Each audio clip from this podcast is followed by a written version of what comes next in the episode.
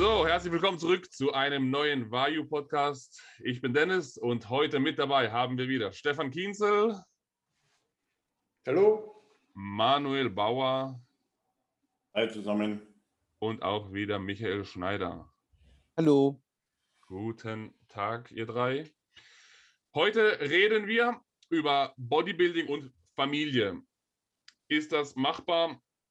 Ist das welche Probleme birgt das? Wie kann man das unter einen Hut bringen? Und ähm, was sind da die besten ähm, Strategien, beziehungsweise welche Erfahrungen habt ihr bisher gemacht? Wir haben das ja im äh, Podcast, wo es um das Thema Schlaf ging, bereits angesprochen, als äh, Michael darüber geredet hat, wie es war, mit einem kleinen Kind ähm, dann die, die Situation zu handhaben, wenn das Kind nachts aufsteht und damit praktisch äh, Schlafmangel herrscht langfristig, was dann auf die ähm, Leistung und auf Wettkampfvorbereitung und so weiter, was das für Auswirkungen hat. Jetzt wollen wir das Thema ein bisschen allgemeiner besprechen.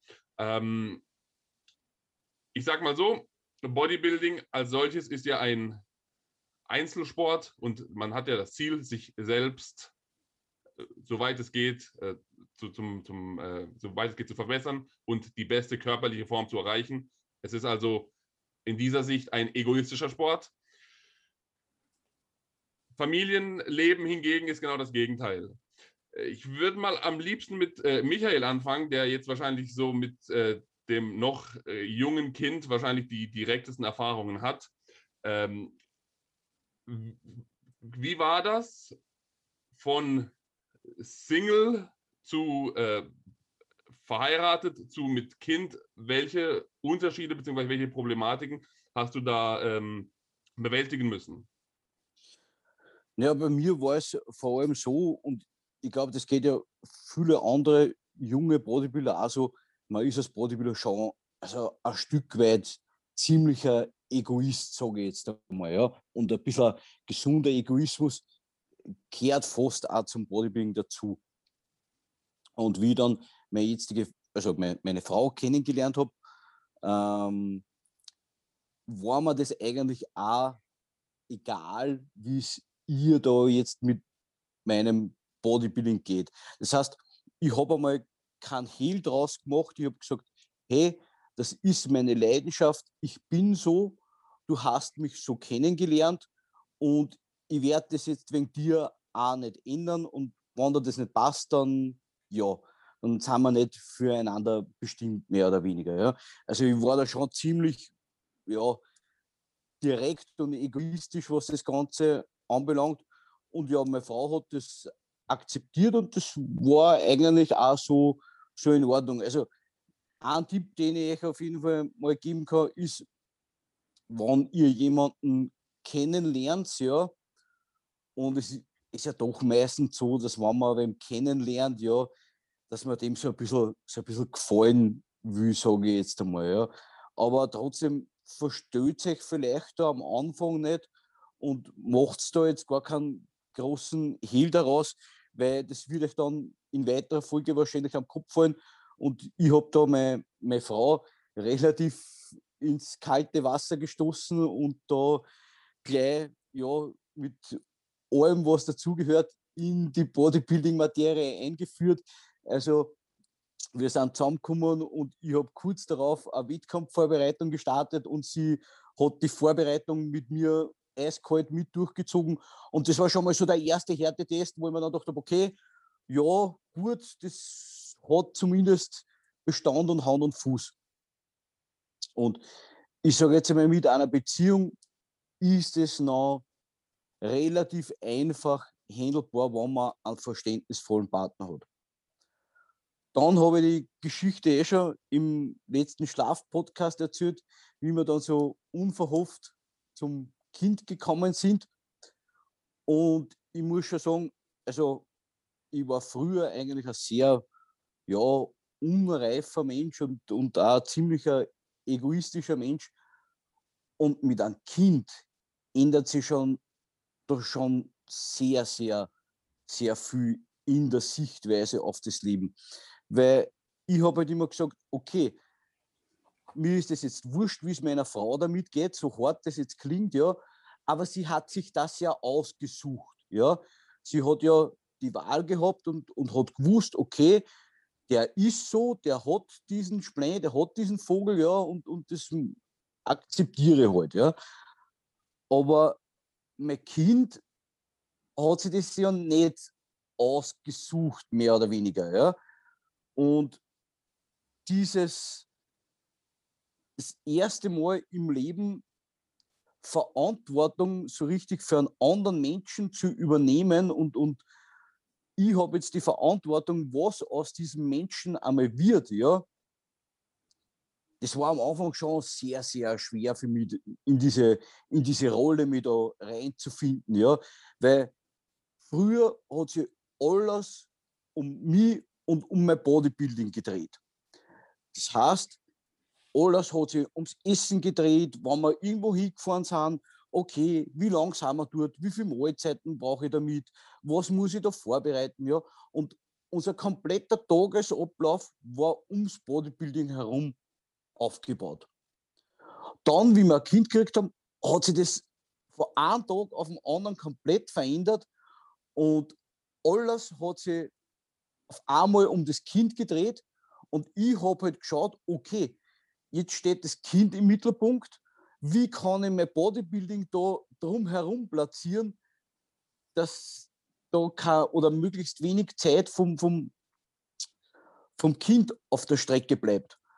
Und ich muss schon auch sagen, jetzt in der Retrospektive, aber wenn, auch wenn sich das jetzt vielleicht so anhört, dass man da jetzt weniger Zeit hat und mehr Stress hat und weniger Schlaf hat, dass sich das eigentlich relativ negativ aufs Bodybuilding eigentlich auswirken sollte. Ja. Aber es hat mir einfach eine ganz andere Sichtweise auf den Sport ermöglicht.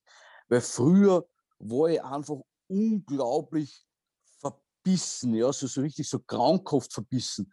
Und jetzt ziehe ich den Sport einfach mit so einer, mit so einer gewissen Lockerheit, ja, weil ich halt realisiert habe, okay, Bodybuilding ist ja doch nicht das Wichtigste auf der Welt. Und man kann halt auch mal so 5 Grad sein lassen. Zum Beispiel war es früher so, wenn ich früher eine schlechte Trainingseinheit zum Beispiel gehabt habe, ja, ja, dann bin ich heimgekommen und war den ganzen Tag richtig angefressen und grantig und habe einen Grant an meiner Frau auslassen. Ja.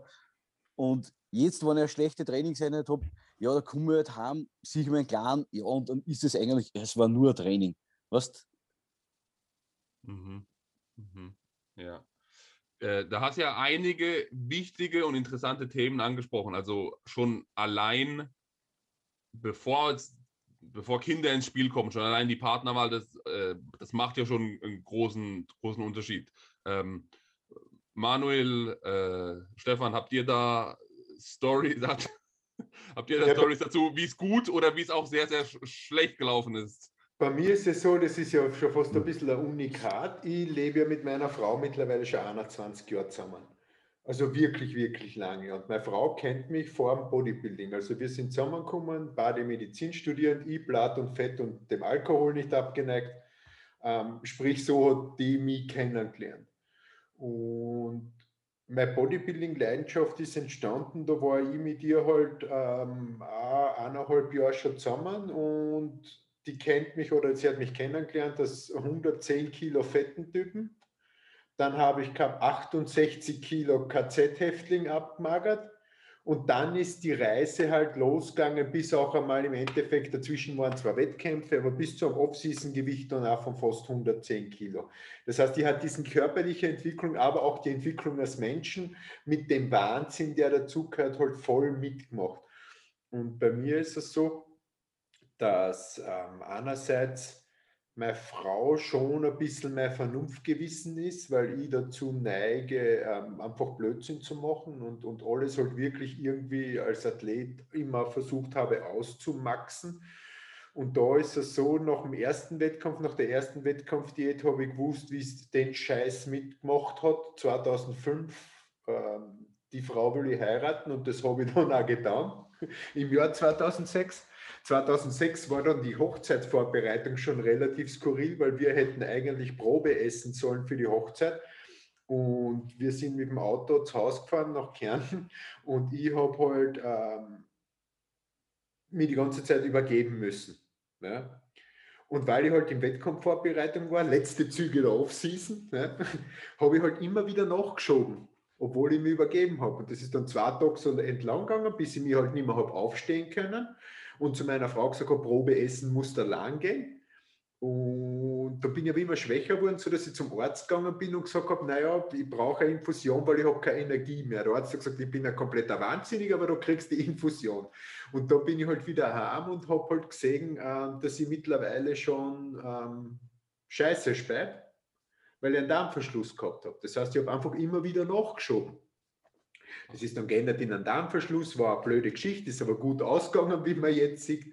Aber daran sieht man halt, dass äh, meine Frau schon sehr, sehr leidfähig ist, was den Wahnsinn eines anderen Menschen betrifft, sonst würde es ja nicht gehen.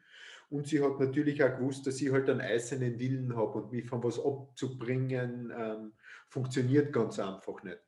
Nichtsdestotrotz hat sie durch ihr Verhalten aber bei mir so einen Respekt aufgebaut und ich so einen Respekt ihr gegenüber, dass ich dann 2006 noch einmal gestartet bin, aber sie gesagt dann schon ganz eindeutig gesagt hat, wenn du den Scheiß jetzt noch einmal machst, also das 2006 hat es mir durchziehen lassen, weil angefangene Sachen ähm, bringt man halt zu Ende, aber sie hat mir dann 2006 nahegelegt mit den Worten, ähm, du hast nicht die gesundheitlichen Voraussetzungen und die körperlichen Voraussetzungen für diesen Sport, ihn so zu machen, wie du es gerne wollen würdest.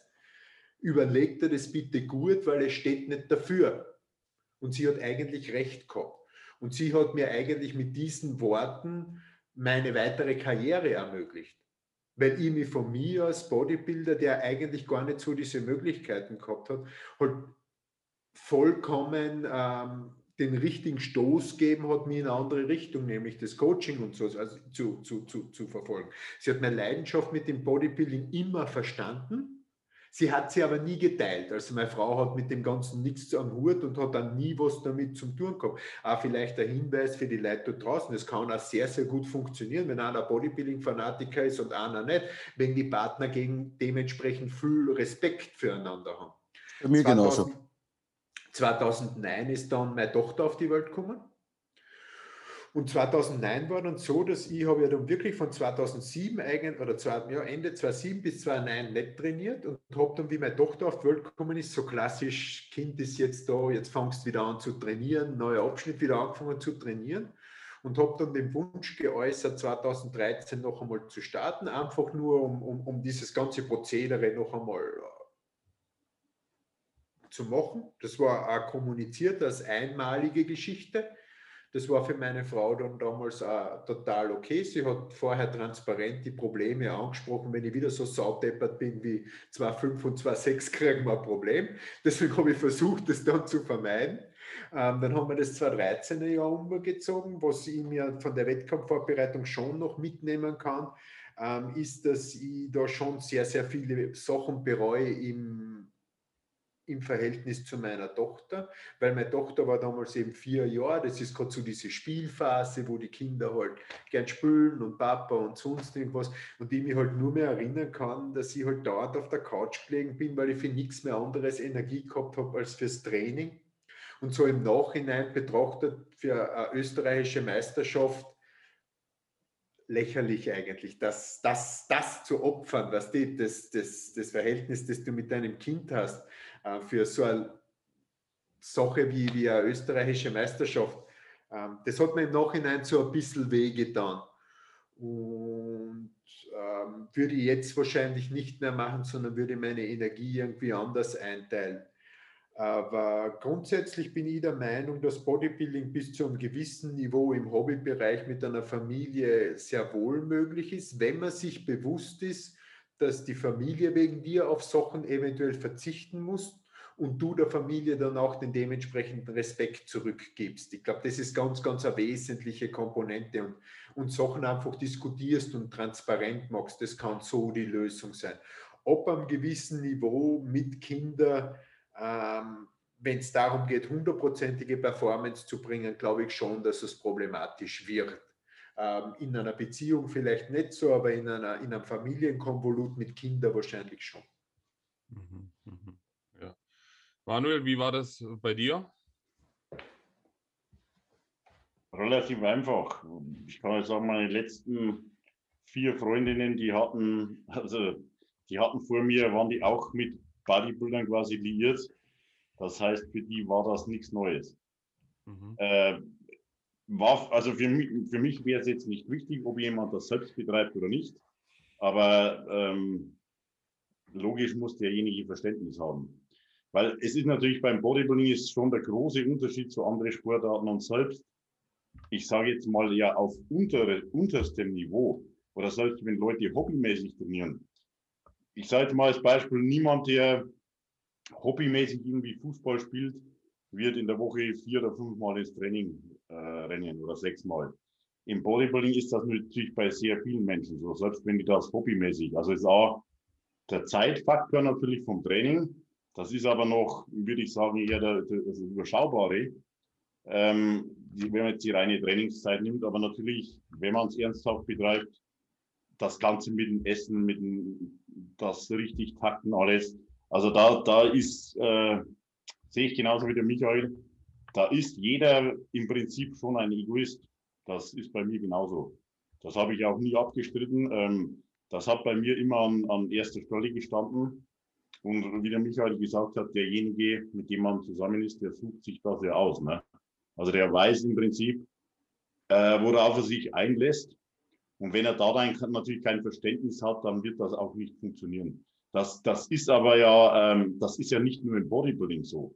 Also das ist ja in vielen Lebensbereichen so. Ein, ein guter Bekannter von mir, das ist ein Triathlet. Und zwar nicht nur ein so ein Wald- und Wiesentriathlet, sondern ein richtig, richtig guter. Also der auch Ironman in Hawaii und so macht. Da ist das ja noch viel extremer, allein schon vom, vom Trainingsaufwand. Ne? Und äh, da musst du, also ich, ich sage mal so, wenn du da irgendwie erfolgreich sein willst, und zwar in, in jeglichen Bereich, ich sage das nicht nur im Bodybuilding so, dann musst du schon, ja, oder bist ein Stück weit auch ein, ein Egoist. Das ist einfach so. Ne? Weil wenn du dann immer äh, Rücksicht nimmst, vor allem, ich unterscheide schon immer noch zwischen Wettkampfvorbereitung und off genau. Das sind zwei große Unterschiede noch. Ne?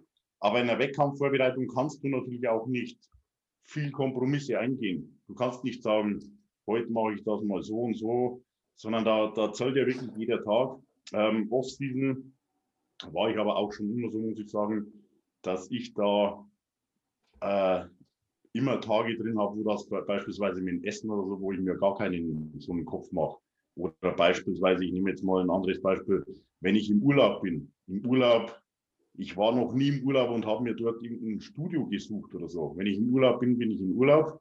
Dann äh, fahre ich nicht irgendwo noch äh, ins Training oder ich muss dann nicht sagen, ich muss jetzt am Tag fünf, sechs Mal essen oder ich würde nie auf die Idee kommen, im Urlaub irgendwie selbst zu kochen. Das habe ich noch nie gemacht. Also das sind so Dinge für mich, das muss auch mindestens, äh, ja, jetzt haben wir es ja länger leider nicht mehr gehabt, aber ein paar Mal im Jahr drin sein, ähm, irgendwo hinzufahren und da einfach den Kopf mal dann ausschalten und im Prinzip ganz normal zu leben, sage ich jetzt mal. Und ich glaube, wenn man so eine Balance findet, auch mit einem genau. Partner, der jetzt vielleicht Bodybuilding selbst nicht macht, meine, meine Freundin, die ist ja selbst aktiv, das ist natürlich noch einfacher, äh, manches, aber dann finde ich, kann das oder funktioniert das so trotzdem. Aber man muss halt auch mal sehen, dass Bodybuilding nicht 365 Tage im Jahr immer an erster Stelle stehen darf, sondern dass es genau. auch Tage gibt oder Phasen, wo man sagt, da hat man mal ein normales Leben in Anführungszeichen und logisch in der Wettkampfvorbereitung diese drei oder vier Monate, da zählt es halt dann richtig. Genau, also ich finde, genauso wie es der Manuel eben gesagt hat, da muss man schon einmal gesondert differenzieren, ist man jetzt mehr oder weniger Hobby-Bodybuilder, ja, oder in der Off-Season. Und man muss unterscheiden, jetzt wirklich äh, akute Wettkampfvorbereitung die letzten Wochen für einen Wettkampf. Ich glaube, so in der Off-Season und als Hobby-Bodybuilder ist es mit dem Familienleben und so total super vereinbar. Das ist ja. überhaupt kein Problem. Wo ich dann schon ein Problem sehe, sind in den letzten Wochen der Wettkampfvorbereitung und da können aber auch wirklich nur die Leute eigentlich mitreden, die sowas einmal selbst durchlebt ja. haben, wie man sich da fühlt, wenn man mal so unter 5% Körperfett ist und, und so es in die Nähe von, von, von Bühnenform geht, ja, wenn man schon jedes Mal überlegt, soll ich zum aufs Go gehen, jetzt überhaupt noch von der Couch aufstehen Ja, oder, oder genau. bleibe einfach liegen, ja. Wenn du diese Energie nicht mehr hast, ja, da, dass du ins Studio fahren willst und beim Schuhe anziehen einschläfst auf dem Hocker, ja, ja, da ist es natürlich schwer mit, mit ich gehe jetzt spielen und am Spielplatz und so weiter, ja. Also das Geht ist dann schon einfach nicht mehr. dann, Das geht nicht das mehr. Ne? geht dann einfach nicht mehr. Ich hab das, Wo- wir haben das wobei schon- oben. Ich habe nicht mehr raufgehen können. Ja. Wo, wobei ich schon sagen muss, also seitdem ich Vater bin, also ich habe ja doch länger mit mir gegrübelt, ob ich dann halt quasi den aktiven Bodybuilding-Sport an den Nagel hängen soll, nachdem ich Vater geworden bin. Und, und habe da sehr, sehr lang drüber auch nachgedacht. Und ich bin aber dann für mich zu dem Konklusion gekommen, dass das Bodybuilding so eine Liebe von mir ist und so eine Leidenschaft von mir ist und so ein Teil auch meiner, meiner Persönlichkeit ausmacht und dessen, was ich bin. Wenn ich jetzt aufgrund meines Sohnes Bodybuilding an den Nagel hängen würde, das aber von mir aus gar nicht möchte noch, ja, Genau. dann graule ich im Unterbewusstsein meinem Kind, weil ich das Gefühl habe, okay, wegen ihm muss ich jetzt auf das verzichten. Und das ist ja dann auch wieder nicht der richtige Weg, wenn ich dann irgendwie quasi meinem Kind böse bin, weil ich wegen ihm das nicht mehr ausüben kann. Ja. Das finde ich ist dann auch nicht der richtige Weg. Man muss halt da, wie es eben auch schon der Stefan gesagt hat, dann wirklich einen, einen Spagat finden und sich dessen bewusst sein, dass die Familie in dieser Phase dann auf sehr, sehr vieles verzichten muss. Und man sollte halt dann versuchen, nachher das Ganze wieder zurückzugeben. Ja. Und einfach transparent auch zu kommunizieren. Ja. Also auch, auch darlegen und die Sachen so wie bei allen Gegebenheiten im Leben.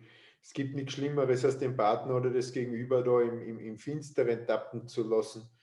Ähm, einfach auch darüber reden, was halt so Sache ist. Und wie gesagt, ähm, wesentlich ist, und das werden Leute mit langjährigen Partnerschaften wissen, dass, so wie der Manuel gesagt hat, auf Dauer geht dann 365 Tage 100% Bodybuilding dann nicht gut und ist ja auch nicht notwendig, sind wir uns Genau. jetzt echt, echt ehrlich. Und, und, und Ja. wenn man da den, den dementsprechenden Ausgleich findet, dann, dann kann das auch sehr, sehr gut funktionieren.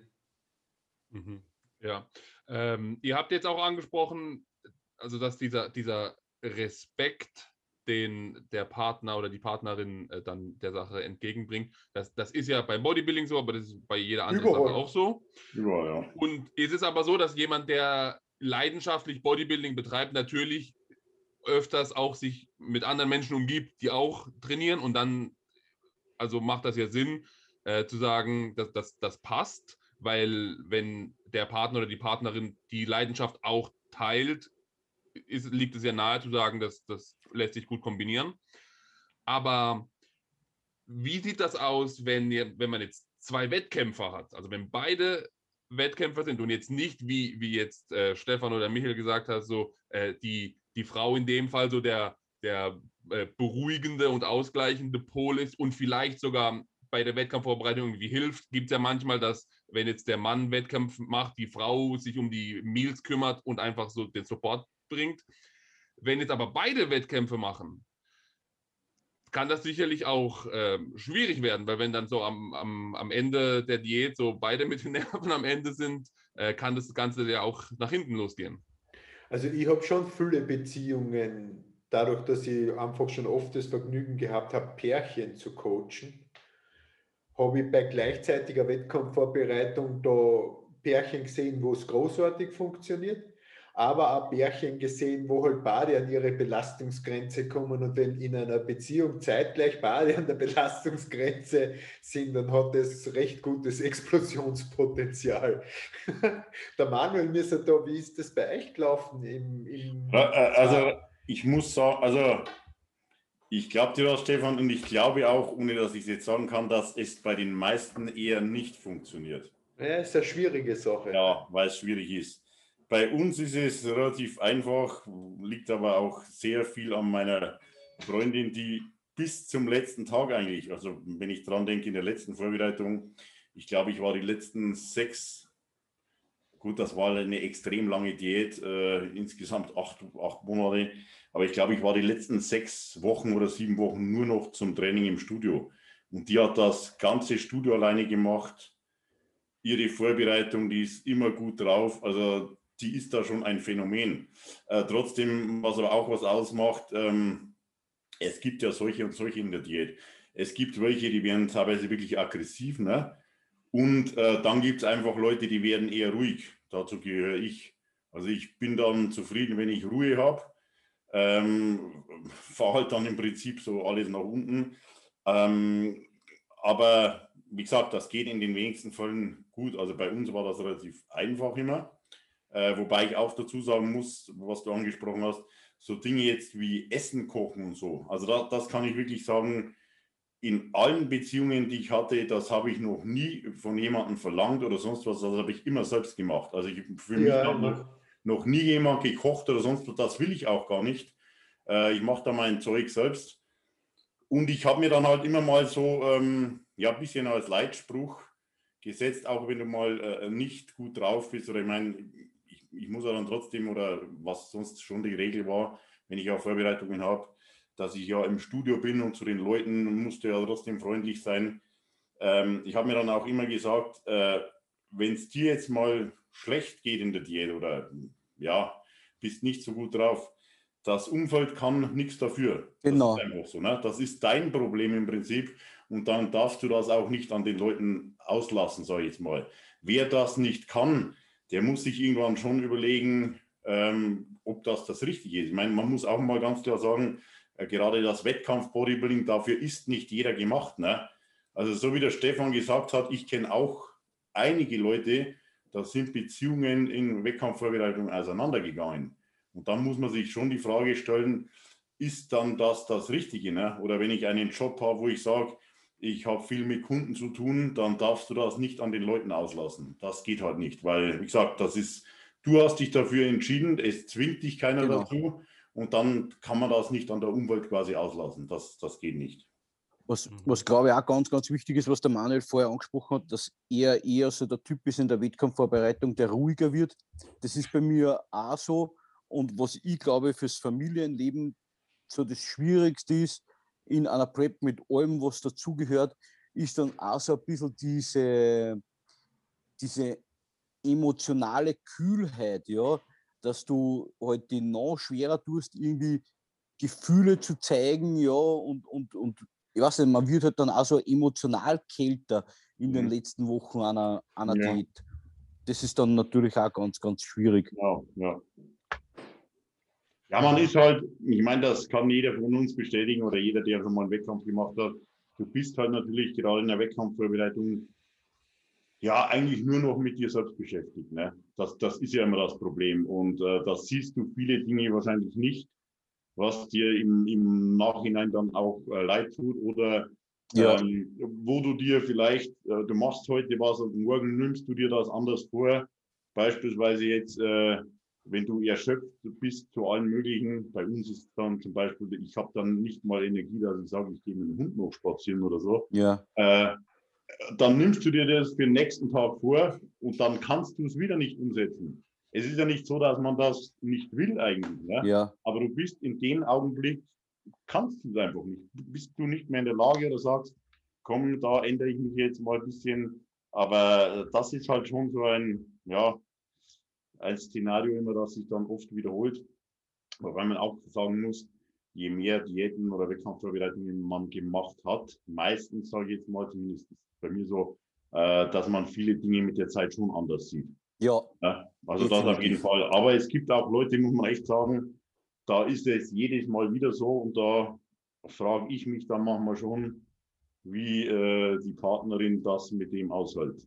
Also das ist mir dann also da, da wundert es mich manchmal, dass die nicht sagt, du kannst mich langsam am Arsch lecken mit deinem Zeug, wirklich. Weil da, da ist es ja immer wieder so. Wenn dann Gegenstände durch die Wohnung fliegen und sonst was, ähm, naja, dann, das muss dann jeder sich selbst entscheiden, aber da stelle ich mir dann schon die Frage und vor allem auch, Stefan, wie du gesagt hast, bei den aller, allermeisten, das muss man ja mal sagen, für was? Für Ja. irgendeine, in Anführungszeichen, Dorfmeisterschaft, jetzt mal blöd gesagt. Ne? Also wenn man, äh, das ist selbst ja keine, ähm, ja, kein Freibrief, wenn man damit sein Geld verdienen würde. Aber wenn es wirklich äh, rein nur ein Hobby ist, muss man halt einfach da ein bisschen einen, einen goldenen Mittelweg finden. Ja, und ge- auch- genau. Unterm Strich, wenn es der Beruf ist, ist es trotzdem keine Entschuldigung, ein Arschloch zu sein. Genau, richtig. Es ist kein, kein Freibrief, selbst wenn man damit eine Million verdient. Ne? Also, Ja. genau. Zu dem, was der Manuel gesagt hat, fällt mir noch was, was, was, was, Gutes ein oder was auch aus meiner Geschichte ein, weil er gesagt hat, ähm, dass sich das natürlich mit den Wettkampfvorbereitungen verändert und auch das Bewusstsein machen ganz, ganz eine wesentliche ähm, Komponente ist. Weil schon so ist, wenn ich jetzt äh, zurückblicke auf, auf 2.5 und 2.6, auf diese ersten Wettkampfvorbereitungen, da war es ganz eindeutig so, dass ich mich wie ein Pisser verhalten habe auch noch vom Alter her jung und, und, und. Und da, jeder kennt das, glaube ich, er macht seine erste oder seine zweite Bodybuilding-Show und hat Erwartungen und das ist was riesengroßes und die ganze Welt hängt davon ab. Und Mhm, jetzt genau. ein bisschen übertrieben gesprochen, Ja. aber so fühlt man sich. Ja. Ja, ja. Und, und, Ja. und, und, und, und, und, und so verhält man sich dann auch ein bisschen ähm, seinen Mitmenschen gegenüber. Und in der Realität interessiert diese scheiß Bodybuilding-Show einmal ganz normal niemanden und Genau. hat da nicht wirklich viel Relevanz. Natürlich für einen selber sehr viel. Und das ist auch vollkommen legitim und in Ordnung. Aber man muss sich dann schon klar sein, das ist jetzt in der Absolutheit des Lebens gesehen nicht so diese, dieses Genau. Ja. und wenn man sich dessen bewusst wird und man vielleicht zum Glück einen Partner hat, der einen da darauf hinweist, mit- in freundlicher, netter Art und Weise, dann hat man auch die Möglichkeit, das kognitiv zu ändern und dann vielleicht, so wie es bei mir 2013 war, besser umzusetzen. Weil da ist es mir zwar scheiße gegangen, aber die Art und Weise, wie ich mich meiner Familie gegenüber verhalten habe, war doch um ein Vielfaches besser als der Vollidiot zehn Jahre davor. Also das ist, da, da hat man schon zum Teil uns selbst in der Hand. Und das Zweite, was ich noch einbringen muss, und ich muss wirklich lachen, ist mir eingefallen, der Manuel preppt sein Essen selber, das habe ich auch immer gemacht. Und wie ihr euch vorstellen könnt, sie und der Michi kennen uns wirklich schon lange und die bereiten Michi seit zehn Jahren vor. Und der Michi war jetzt nie der selber Essenkocher. Und Michis Essen hat früher immer der Opa gekocht. Und Ja. dann, wie er halt verheiratet war, hat Michis Essen seine Frau gekocht. Und die lustigste Geschichte, die es je gegeben hat, war, Michi kommt heim in der Erwartung, dass das Essen fertig ist. Ja? Und sieht dort runde Dinger liegen. Ah, okay. Und er nimmt diese runden Dinger und beißt runter und denkt sich, "Ja, was ist denn das? Ist das ein Apfel? Für eine Kartoffel ist das extrem saftig und irgendwie hart. Der Michi, ganz viel Ahnung von Küche und Kochen, hat drei rohe Kartoffeln gefressen, weil er so bescheuert ist, dass er nicht einmal eine rohe Kartoffel von einem Apfel unterscheiden kann. Das ist. Das ist legendär, ja. Das war gut, ja. Ehrlich. Ja, besser als Zwiebel. ja. Ja, aber er hat, einen hat vor allem diese, diese Sturheit und diese Hartnäckigkeit. Er hat drei Kartoffeln gefressen, die roh waren. Achso, nicht nach dem ersten Biss, einfach komplett drei. Na, die Nils müssen runter. Ja, ja. naja. Ja. Das ist so ein klassischer Michi. Und einmal kann ich mich erinnern, hat die, die Verena Kartoffeln kaufen geschickt und du hast es, glaube ich, nicht geschafft im Geschäft oder so. Da gibt es zahlreiche solche Anekdoten, ja. Verlaufen hat er sich einmal im Metro und lauter solche Geschichten. Aber da bin ich sehr gereift, muss ich sagen. Ja, du bist sehr gereift. Ja. Mittlerweile findest du Kartoffeln und weißt, wie Ja. sie ausschauen. Ja. Mhm. Und ich Ja, koche ähm, alle meine Milch selbst. Wirklich, seit wann? Ja. Seit 2016. Jetzt ohne Scheiß, oder was? Ja. Ja. Sehr gut. Ja, Siehst weil meine Frau gesagt hat, ich, mache dir das nicht mehr, was du den Scheiß weitermachen willst, macht er das selber. Und seitdem koche ich alle meine Milch selber. Kannst du den Staubsauger mittlerweile schon Aber, mein, aber meine, meine, meine Frau hat gerade gesagt, aber du greifst dafür sonst eh nichts an. Ich wollte gerade sagen, das muss einen Ausgleich geben. Also so, so, so, du hast sicher irgendwas eingetauscht. Ja, nein, ich habe nichts eingetauscht. Ich habe die, die Essenskomponente übernommen. Sehr gut. Wenn meine Frau mehr Ressourcen braucht, werden wir ja jetzt ein Kind zusätzlich haben. Fortschritt. Ja, Das, das ist gut, das ist gut. Der, der Michi hat mir einmal ein Video geschickt, wie er versucht hat zu staubsaugen. Das hat auch nicht gut funktioniert. Okay. Äh, Michi, du hast ja vorhin gesagt, dass das Kind dann so ein bisschen deine Denkweise verändert hat. Hat das auch dahin geführt, dass du dein Bodybuilding-Leben vielleicht irgendwie besser oder anders strukturiert hast? Wenn man vorher als, als ähm, also ohne Kind oder vielleicht Single einfach so in den Tag reinleben konnte und sagen konnte, ich, ich esse oder koche oder äh, lass den Opa kochen oder trainiere, wann, wann es passt, dass du jetzt sagst, okay, das Kind muss da und da abgeholt werden, also plane ich meinen Tag so und so. Genau, ich meine, ich muss natürlich schon ganz ehrlich sagen, ich habe das Privileg, ein Studio zu haben und mir meinen Tagesablauf ja trotzdem selbst irgendwo einteilen zu können. Ja. Jetzt mache ich es halt so, dass ich in der Früh den Kleinen immer in den Kindergarten bringe. Dann am Vormittag, wenn der Kleine im Kindergarten ist, preppe ich meine Meals, gehe ins Training, tue Essen, hole den Kleinen wieder vom Kindergarten ab und am Nachmittag bin ich eigentlich immer mit dem Kleinen zu Hause, bis dass meine Frau dann von der Arbeit nach Hause kommt und fahre dann am, am späten Nachmittag dann ins Studio und mache halt dann das Studio zu. Also da habe ich halt schon den Vorteil, das so planen zu können, dass das eigentlich jetzt für mich keine große Einschränkung in irgendeiner Art und Weise ist, muss ich schon sagen. Mhm. Das heißt, Training, Ernährung und so, das ist auf jeden Fall machbar, wenn man sich das äh, gut strukturiert und, und äh, das gut angeht. Ich glaube, alles ist immer machbar, aber es ist häufig strukturiert. Es kommt daran, wa- was hat das Ganze für eine Priorität für mich und in meinem Leben. Ja. Äh, es ist ja genau dasselbe, wenn die Leute sagen, ja, ich habe keine Zeit, trainieren zu gehen.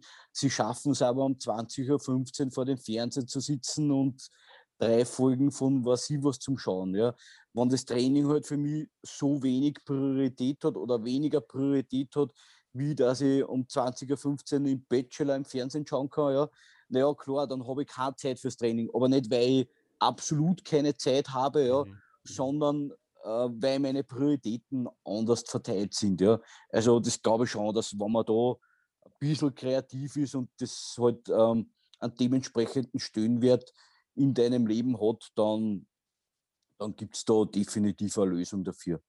Das ist ein ganz wichtiger Punkt, äh, was du sagst mit der Priorität. Das sehe ich eins zu eins genauso. Das ist nämlich, äh, es gibt ja viele Leute, also in, in unserem Sport, aber das ist auch wieder in, in allen Lebenslagen so, die wollen ja schon Erfolge haben. Ne?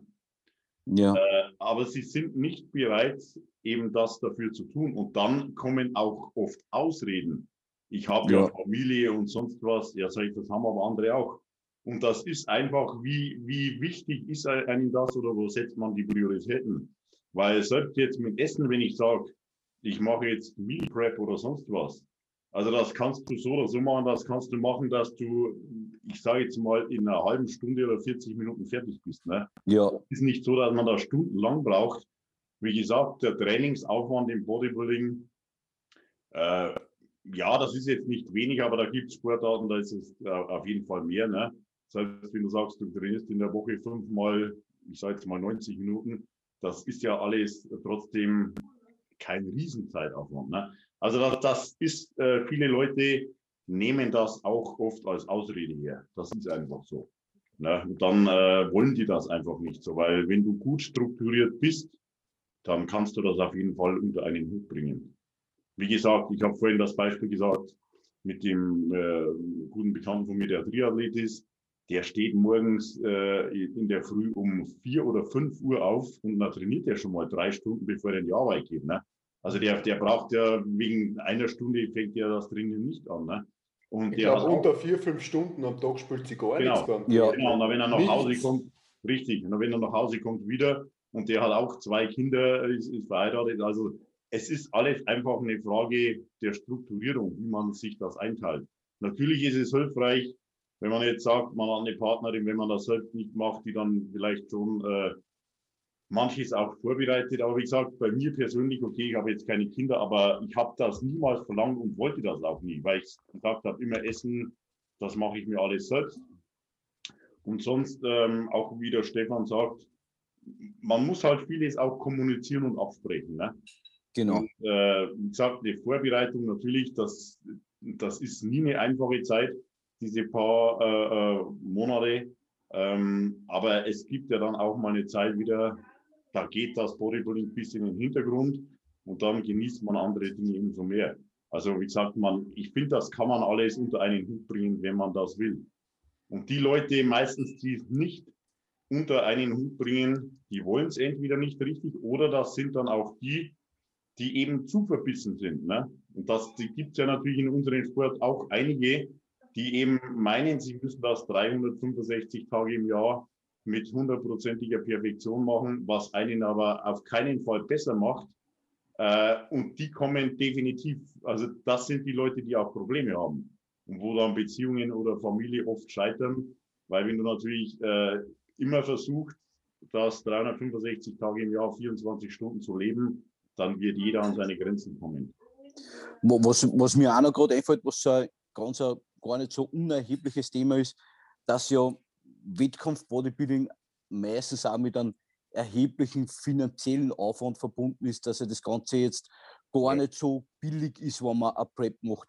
Und da hat sich meine Einstellung zu dem, seitdem ich jetzt eine Familie und ein Kind habe, auch um 180 Grad geändert. Also früher war ich auch so der Typ so, ja, dann ho alles für das maximal beste Ergebnis.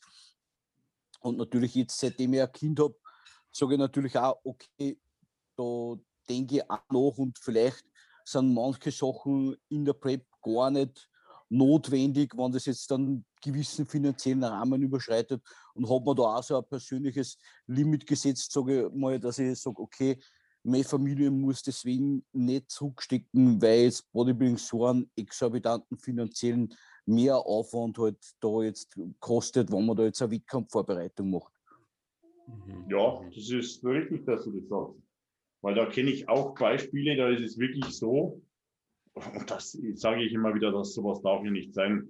Da äh, kann man beispielsweise nicht in Urlaub oder so fahren, ne?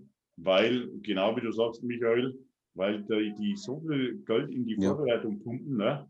dass die sich das absparen müssen und dann bleibt für was anderes nichts übrig. Und das ist auch immer was, wo ich sage, also das habe ich noch nie verstanden. Ja. Das habe ich persönlich nie ansatzweise ja. so gehandhabt weil es immer noch ein Hobby ist und das muss ja, wir locker, genau. ich sage jetzt mal locker leisten können, äh, wenn ich, auf welchem Niveau ich das halt betreibe. Und wenn ich das nicht kann und muss äh, äh, der Rest vom Leben darunter leiden, in dem Fall auch Familie oder Partner. Genau. Und man kann nicht mal mehr essen gehen und was weiß ich und in Urlaub fahren oder sonst was. Also dann ganz ehrlich, dann läuft definitiv was falsch. Ich meine, wenn, wenn man das jetzt für sich selbst macht, ja, ja, dann ist das eh seine eigene Entscheidung. Ja, dann, dann ist, also wenn das für die in Ordnung ist, ist das was anderes. Aber ich meine, bei einer Familie ist es dann halt doch ähm, was anderes und die Familie sollte ja dann doch dementsprechend nicht zurückstecken müssen. Vor allem, ich kenne ja Leute oder ich kenne ja Geschichten von Leuten, wo ich sage, ja, die haben sich das nicht weggespart, sondern die haben sich einen Kredit aufgenommen Kredit für eine Wettkampf. Ja. Das, ist ja, das ist ja irrsinnig. Das ist krank, ja. Das sehe ich genauso. Mhm. Ja, ja. Und äh, Michi, du hast ja vorhin auch gesagt, das war ein schöner Satz, dass du durch dein Kind verstanden hast oder gelernt hast, dass Bodybuilding ja nicht das Wichtigste ist im Leben. Ja. Und das Punkt stellt das Ganze so ein bisschen in Relation. Aber jetzt ist die Frage, ab welchem Leistungsgrad ist genau dieser, äh, diese Denkweise dann wieder schädlich? Also, weil wenn man wirklich auf ganz großer Bühne mitspielen möchte, wenn man wirklich äh, Profi und vielleicht sogar Olympia-Potenzial äh, oder Ambitionen hat, dann ist diese Denkweise ja leistungsmindernd. Und da ist die Frage, ab wann kann man das nicht mehr kombinieren, Familie und Bodybuilding, oder ab wann muss die Familie einfach. Ich, ich, mit, mit, mit der Re Relation, nur ganz kurz, mit, mit der Relation, das darf ich gerne so beantworten, ja. Also selbst wenn, wenn ich jetzt Mr. Olympia wäre oder Mr. Olympia Anwärter wäre, wenn ich mir denke, wenn mein Kind zum Beispiel schwer krank wäre, dann wäre mir der Mr. Olympia scheißegal. Und das meine ich mit der Wertschätzung vom, man, man weiß dann einmal, okay, was zählt wirklich im Leben. Also, wenn es einmal dem Kind oder deiner Familie schlecht geht, so weit oben kannst du gar nicht sein, dass das wichtiger wäre. Eigentlich gibt es recht viele, die Familie ja. haben und auch recht erfolgreich ja. Familie sind. Die Problematik kommt nur dann zum Tragen und da haben wir zwei, zwei oder nennen wir jetzt mal zwei prominente Beispiele, nämlich die letzten zwei Mr. Olympias. Nehmen wir mal den Big Ramy her und nehmen den Brandon Curry her, die sich dafür entschieden haben, ihr Leben woanders auszu... Genau, genau. Also quasi woanders zu leben als ihre Familie aus welchen Gründen auch immer. Ich kann es jetzt zum Teil nicht nachvollziehen. Okay, der Brandon sagt halt, in Kuwait hat, Kuwait hat er die bessere Infrastruktur, was vielleicht zum Teil nachvollziehbar ist. Dort unten wird sich um alles gekümmert. Das funktioniert alles großartig und, und man muss sich um gar nichts kümmern. Aber ich würde dann hergehen und würde mit meiner Familie dort leben. Ja. Aber er ist ja beinhart das ganze Jahr unten und die Familie ist heroben. Das wäre was, was, was wo, wo man dann sagen muss, okay, in diesem Fall finde ich, ist Familie und, und Bodybuilding dann mehr vereinbar, weil es ist für mich keine Familie, wenn ich ein Jahr lang getrennt bin und mich ein paar Wochen im Jahr sieht, das ist dann irgendwie was anderes. Oder beim Big Ramy, wo es umgekehrt ist, der jetzt die meiste Zeit in Amerika ist, wo es für ihn beruflich schon einen Mehrwert bietet, weil erstens einmal ist er jetzt ähm, in, einer, in einer Umgebung der Leute, die ihn unterstützen. Und er hat natürlich viel mehr Möglichkeiten als jetzt in Ägypten weil er ist ja auch nicht aus Kuwait, der ist ja eigentlich in Ägypten und die Möglichkeiten in Ägypten sind jetzt auch nicht so bombig und so super cool, wie sie jetzt. Ich glaube, seine Frau lebt nach wie vor in, in, in Ägypten, bilde ich meine. Ich weiß jetzt gar nicht genau, wo die ist. Aber der ist halt auch getrennt. Also da sehe ich dann die Probleme im, im High-End-Bodybuilding. Sonst schaffen es da ganz, ganz viele. Uh, Ronnie Coleman ist das beste Beispiel. Richtig, ja. Ronnie, Ronnie Coleman hat acht Kinder, glaube ich so irgendwie, also mit 700 Frauen, aber er hat, halt, er hat halt echt viele Kinder und ist der personifizierte Familienvater und auch wenn man Videos und so sieht, der Typ ist der volle Familienmensch und das hat immer gut harmoniert und harmoniert auch gut und da gibt es andere auch. Bei den meisten. Ja, eigentlich. So ist es, bei den meisten funktioniert es gut. Problematisch ist es dann nur, wenn du dich entscheidest, aufgrund des Bodybuildings logistisch woanders zu leben das ist dann vielleicht so ein Punkt oder eine Entscheidung, die jetzt für mich persönlich nicht nachvollziehbar ist. Wobei jetzt selbst jemand wie Ronnie Coleman, auch wenn der ähm, nie weggezogen ist, hast du, hast du ja sicherlich als Mr. Olympia mit den ganzen Events und, und Gastposings natürlich Gastposings. auch bist du so viel unterwegs, dass, ähm, dass du einfach ja, aber das dass ist die ja Partnerin oder die das ist in vielen ja, ja, genau. der Fall.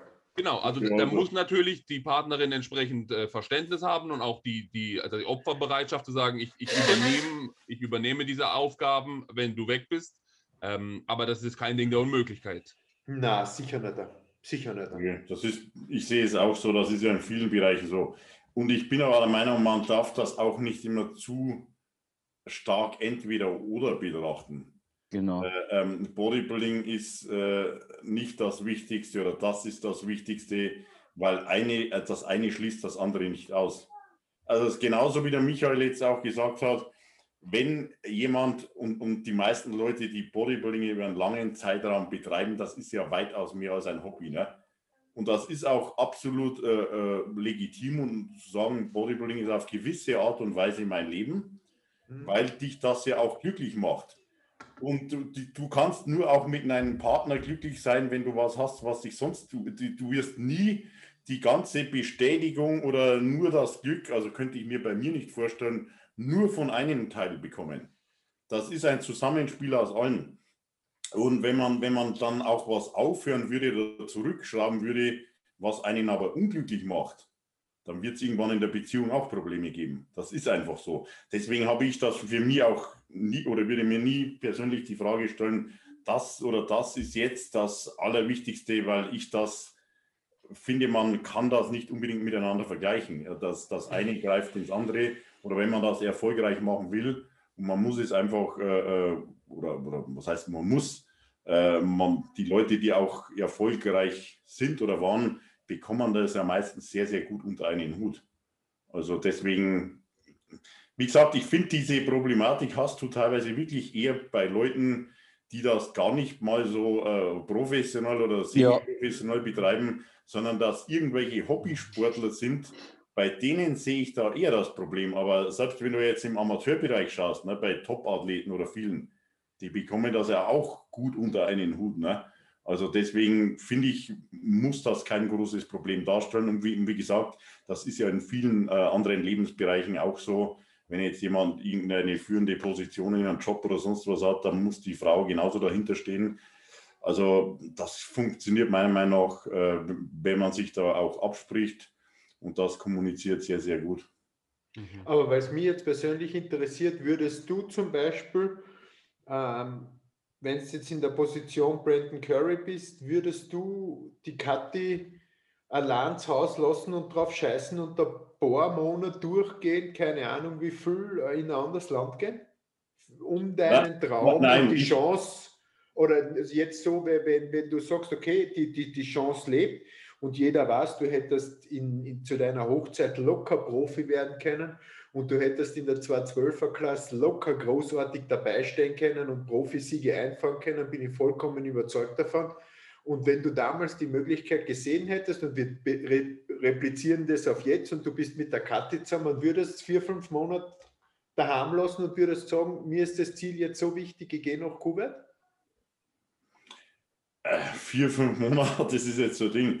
Ich kann die Frage für mich eigentlich so mal, also ich würde natürlich den Weg gehen, was du gesagt hast, ich würde, wenn dann den Partner mitnehmen. Ne? Eben, das ich, ist das, was ich immer denke. Das ist das Logische. Ja, weil aber ich in, in, meinem Fall aber auch äh, wirklich immer sagen muss, weil du das vorhin generell jetzt mit Beziehungen, in meinem Fall war es eigentlich sogar immer so oder meistens, dass äh, mich die Freundin eher angeschoben hat und gepusht mhm. hat. Ne? Also äh, wäre auch jetzt so, dass Kathleen sagen würde, versuch das noch einmal, du bereust es irgendwann hinterher, äh, ähm, wenn das so dein Leben ist. Also die, die sagt, die, die schiebt mich eher an, wenn ich äh, Zweifel an mir oder meine, meine, meine, wie ich damals eigentlich mal aufgehört habe, eine Zeit, da hat mich eine Freundin wieder angeschoben, kannte sich schon auch aus im Bodybuilding, habe gesagt, du kannst nicht aufhören, du musst, äh, äh, ähm, mach das nochmal und so weiter. Ne? Äh, deswegen wäre das für mich auch, äh, also doch, ich kann es schon leicht beantworten. Ich würde das nicht alleine machen, weil ich, das muss ich auch sagen, ohne die entsprechende Partnerin äh, wäre ich zumindest äh, in dem Bereich, wo ich Erfolg gehabt habe, in den Sport niemals so weit gekommen. Also mhm. ich könnte mich, muss ich auch sagen, nicht alleine irgendwie vorbereiten. Natürlich vom Training essen gar kein Problem, aber diese äh, mentale Komponente und Unterstützung, auf die bin ich persönlich sehr, sehr angewiesen, weil ich äh, ein, ein ganz starker Selbstzweifler bin und der, der Kopf war sowieso immer mein größtes Problem, ist es bis heute. Und wenn ich da nicht äh, äh, die Partnerin habe oder hätte, und das wäre selbst jetzt so, wenn ich alleine irgendwo im, im Ausland wäre, das würde äh, ohne Partnerin bei mir nicht funktionieren. Also da, da das ist eigentlich ein schöner Aspekt, ein, ein wesentlicher Aspekt, der ja zur Stabilität beiträgt. Genau, also ich, das, das war für mich eigentlich, wie gesagt, immer das Allerwichtigste, diese, diese äh, ja, mentale Komponente. Wie gesagt, ich brauche keinen, der mir jetzt irgendwie das und das äh, vorbereitet. Klar ist mal schön, wenn, wenn dir jemand Dinge dann abnimmt, wo du vielleicht selbst nicht mehr so die Energie und sonst was hast. Aber dieses Mentale ist für mich viel, viel wichtiger, muss ich sagen. Und das ist aber scheinbar bei einem, bei einem Brandon Curry oder so nicht so wichtig. Ne? Für den ist es wichtiger, dass er da in, in, ähm, im Oxygen, wo er ist, dass er sich, weil er schafft es ja, also das ist ja meine, meine persönliche Meinung über ihn. Äh, meine Meinung ist, dass er jemand ist, der dort alles zu 100% durchzieht und der das zu Hause eben nicht gebacken bekommt. Ne? Wahrscheinlich. Ne? Ich glaube, äh, diese Infrastruktur ja, aber, dort treibt ihn an. Genau. Aber wir, wir, wir, wissen ja gar nicht, wie die Umstände in Wirklichkeit ja. waren. F vielleicht hat auch seine Frau gesagt, bitte geh, mach das, ich will, dass du das magst. Für, nein, ja. weiß ich nicht, für ja. finanzielle Sicherheit, für unser, ja. was, bitte, wir beißen da jetzt vielleicht zwei, drei Jahre rein und dafür geht es uns dann gut oder, oder dafür haben wir dann ausgesorgt oder finanzielle Sicherheit für unsere Kinder oder für unsere Zukunft? Alles möglich. Wa, wa, weiß man ja nicht. Also das Ja. ist ja das jetzt alles Mutmaßen. Aber grundsätzlich von außen betrachtet, ohne das jetzt zu kennen, ist es für mich schon die kompromissloseste Art Ja. und Weise Ja, oder die kompromissloseste Aktion. Jetzt gar nicht wertend, überhaupt nicht wertend. Aber, Aber- es ist die kompromissloseste Aktion in dem Sport, die, die ich eigentlich kenne. Aber So wirklich alles dem Ziel unterordnen. hab, habt ihr vielleicht diesen, diesen ja. hab, habt ihr vielleicht diesen Bodybuilding-Podcast jetzt gesehen mit dem Dorian Yates und mit Fuad Abiat? Na? wo der Dorian Yates halt auch über seine Vergangenheit gesprochen hat. Und der Yates hat halt auch gesagt, ähm, er bereut es halt ein bisschen, dass er damals für seine Kinder und, seine Frau halt dementsprechend nicht so da war und hat halt auch eben Depressionen gehabt nach seinem, äh, seiner Mr. Olympia-Regentschaft. Und er hat halt während, während seinem, seinem Run als sechsmaliger Mr. Olympia, also sechs Jahre lang, so eine Tunnel Vision gehabt, auf dieses Ziel fokussiert, dass er selbst wann er bei seiner Familie war oder selbst wann er mit seinen Kindern und mit seiner Frau im Urlaub war, zwar physisch bei seiner Familie war, aber im Kopf trotzdem bei seinem Ziel und trotzdem geistig nicht richtig da war. Ist es nachvollziehbar? Ja, ja, voll. Und das beschreibt auch die starken mentalen Unterschiede der Menschen, wo man sagen muss, Ja. okay, ist Familie und absolute Spitzenleistung möglich, wird wahrscheinlich auf den jeweiligen Charakter individuell genau. ankommen. absolut. Aber trotzdem für mich wichtig dazu zu sagen, man sollte halt wirklich relativieren, weil sonst kann das wie ein Bumerang zurückkommen. Ja. Zahlt sich das Ganze aus? Ja, Beim Brandon Curry, ja. Ja, Beim Dorian Yates, ja, definitiv. ja. Aber so wie es der, so wie es der Manuel gesagt hat, es ist die Mehrzahl der Leute, die da Probleme haben, be befinden sich im Freizeit- und Breitensport. Und bei den Profis ist es eher weniger Usus, dass es da so Konflikte gibt. Und die sollten vielleicht hin und wieder mal ein bisschen reflektieren, dass das Leben danach noch weitergeht. Ja. Ja, da sind wir bei dem Thema wieder, äh, Stefan, oder das sind halt auch die Leute, die generell, und das, das fand ich schön, dass du das gesagt hast mit deiner äh, Frau, äh, die dich da auf den richtigen Weg gebracht hat. Es Mhm. gibt halt manche Leute, die akzeptieren ihre Genetik da nicht. ja, Laufen halt ein Leben lang einen äh, Traum hinterher, den die nicht mal ansatzweise in irgendeiner Art und Weise erreichen. Ne? Und äh, da wird dann alles äh, aufs, aufs Bodybuilding gesetzt, sei es jetzt finanziell, äh, privat, äh, letztendlich für nichts und wieder nichts. Ne? Und da musst du halt dann schon mal die Frage stellen, ist das äh, der richtige Weg? Also definitiv natürlich nein. Aber äh, die Leute sehen das natürlich nicht so. Das ist ein Problem. Und man sieht ja auch grundsätzlich am Beispiel von mir, dass das ja eigentlich äh, was Besseres hätte mir nicht passieren können. Ich, ich wäre Ja. halt nicht das, was ich bin, wenn ich, wenn ich den Sport weitergemacht hätte, in der Intensität, wie ich es damals betrieben habe. Insofern, Ja, ähm, für mich Oder- war der Output ja grundsätzlich ein guter. Ich liebe Bodybuilding genauso noch wie damals. genau, genau. Es ist Bestandteil meines Lebens und ich freue mich über jede Minute, die ich damit verbringen kann, nur halt auf der anderen Seite. Ja, aber das zeigt ja so schön, man kann ja trotzdem Bodybuilding lieben und leben, ohne das andere zu vernachlässigen. Genau. Ja, voll. Ja. Gut, ich glaube, da haben wir ähm, das, das äh, ganze Thema von allen Winkeln abgedeckt. Das scheint so, als ob mit Struktur, mit der richtigen Priorität und so mit diesem bisschen Selbstreflexion, das ist ja jetzt nicht nur im Bodybuilding so, das ist in allen Aspekten so, dann, Genau. dann ist das machbar. Und ähm, wenn, wenn es nicht klappt, dann ist es meistens nicht der Sport oder das Hobby, sondern dann ist es wahrscheinlich Kompatibilität und Persönlichkeit und dann liegt das Problem meistens woanders. Aber das ist alles auf jeden Fall machbar, wenn man das mit Köpfchen macht. Und äh, das wünschen wir natürlich jedem, der Bodybuilding liebt und auch ähm, Familie hat oder Familie plant, dass das eben auch so gut klappt. Gut, ich bedanke mich bei euch. Vielen, vielen Dank für, eure, euer Input. Danke auch an alle Zuschauer, Zuhörer und wir sehen uns spätestens beim nächsten Podcast. Ciao. Ciao. Ciao.